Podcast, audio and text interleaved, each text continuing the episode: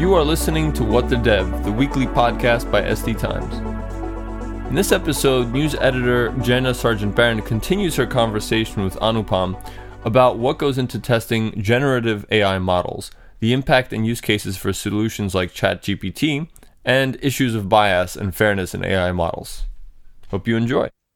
You touched on this a little bit, but I want to talk about the idea of bias in these AI models and sort of the harm that could come from that.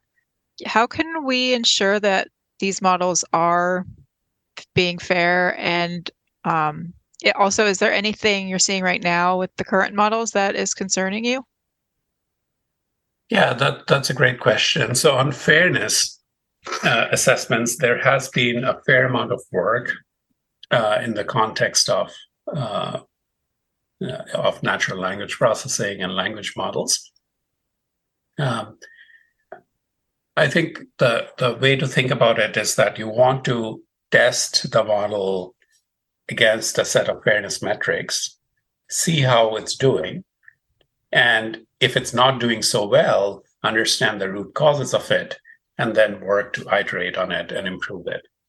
Now, what have we seen in this larger space emerge over the past few years? Um, I touched on one briefly. One one very interesting paper from a few years ago uh, was looking at word embeddings. Uh, the way machine learning, these natural language processing models work, is that it takes as input a sequence of text. Each then it looks at each word, breaks it down into tokens, and then those tokens get converted into something called uh, embeddings, which is like a representation for words in a compact way so that it's easier to train models uh, efficiently.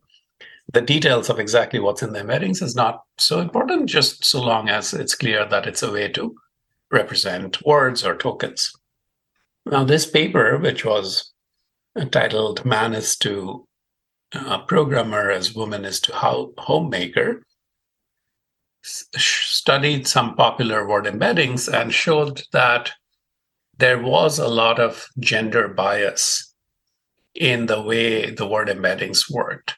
So, one kind of test you can do with word embeddings is to do these kinds of analogy tests where you say man is to programmer, women is to what, and then you get an answer to that question. And homemaker popped up as the top as the top one. In fact, what had happened was that many of these occupation words, which ideally would not be gendered, in the original text on which these models were trained had a just a lot stronger association. Certain occupations had stronger association with men.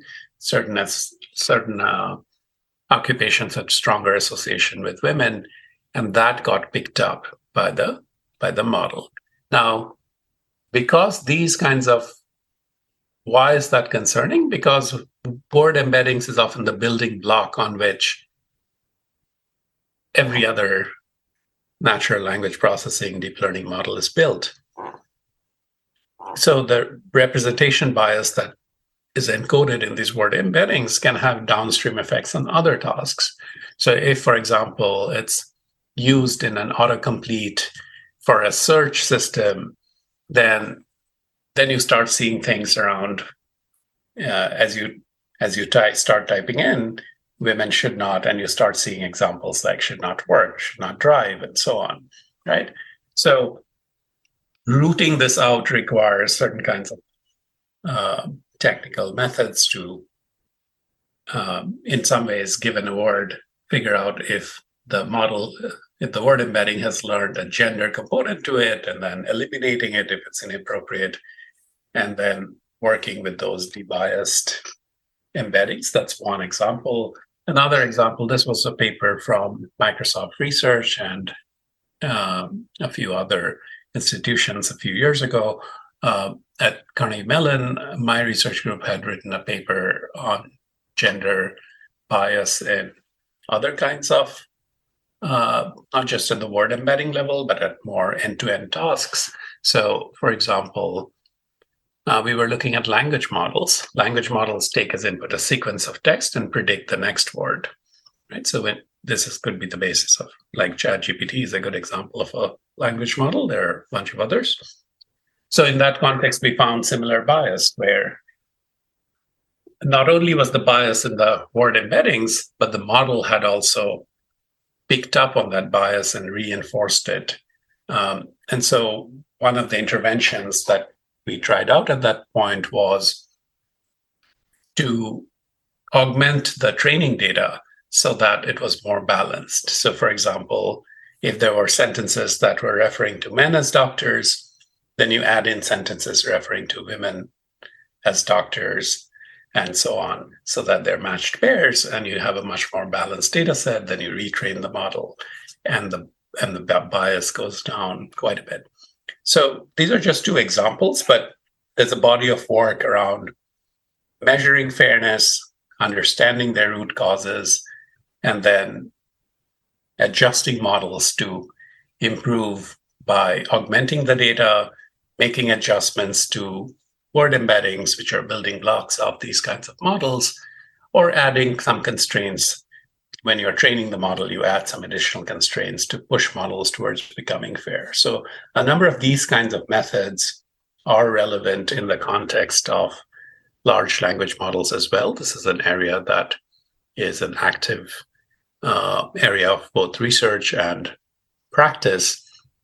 And as people are filling out these kinds of systems in, in the real world, it's extremely important to make sure that they do assessments of quality, including performance and uh, all the other pillars I mentioned, and, and, and fairness as well.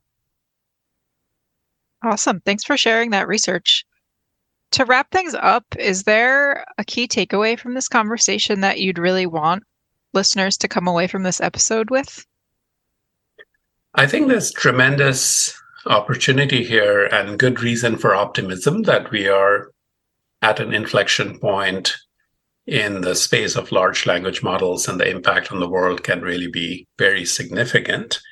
At the same time, I would just uh, advice that we approach it with caution. The impact can be really great and positive, but it's extremely important to have in place frameworks and tools for testing and debugging and monitoring of these models to make sure that they are delivering on performance characteristics. They're doing the job that they are expected to do well, while also guarding against societal harms. Um, that would be my key takeaway, Jenna. And is there anything that your company is working on right now that um, you want to share? Yeah, this is an area in which we have uh, quite a bit of work. We have uh, been building tools for testing and debugging and monitoring of machine learning models and working with users across lots of verticals. We have a particular focus now on uh, natural language processing uh, and large language models. Uh, we also have a online course on AI quality that we offer for free to data scientists and machine learning engineers. Uh, that has had over a couple of thousand uh, registrants so far, and offering it for a few few months now. Um, that we encourage people to check out if they're interested in this area. Uh, I'll also be in person at the World Summit AI in Montreal in April, uh, where we'll talk more about these topics and would love to catch up with anyone who's interested in exchanging notes and in this really significant and transformative area of, of AI.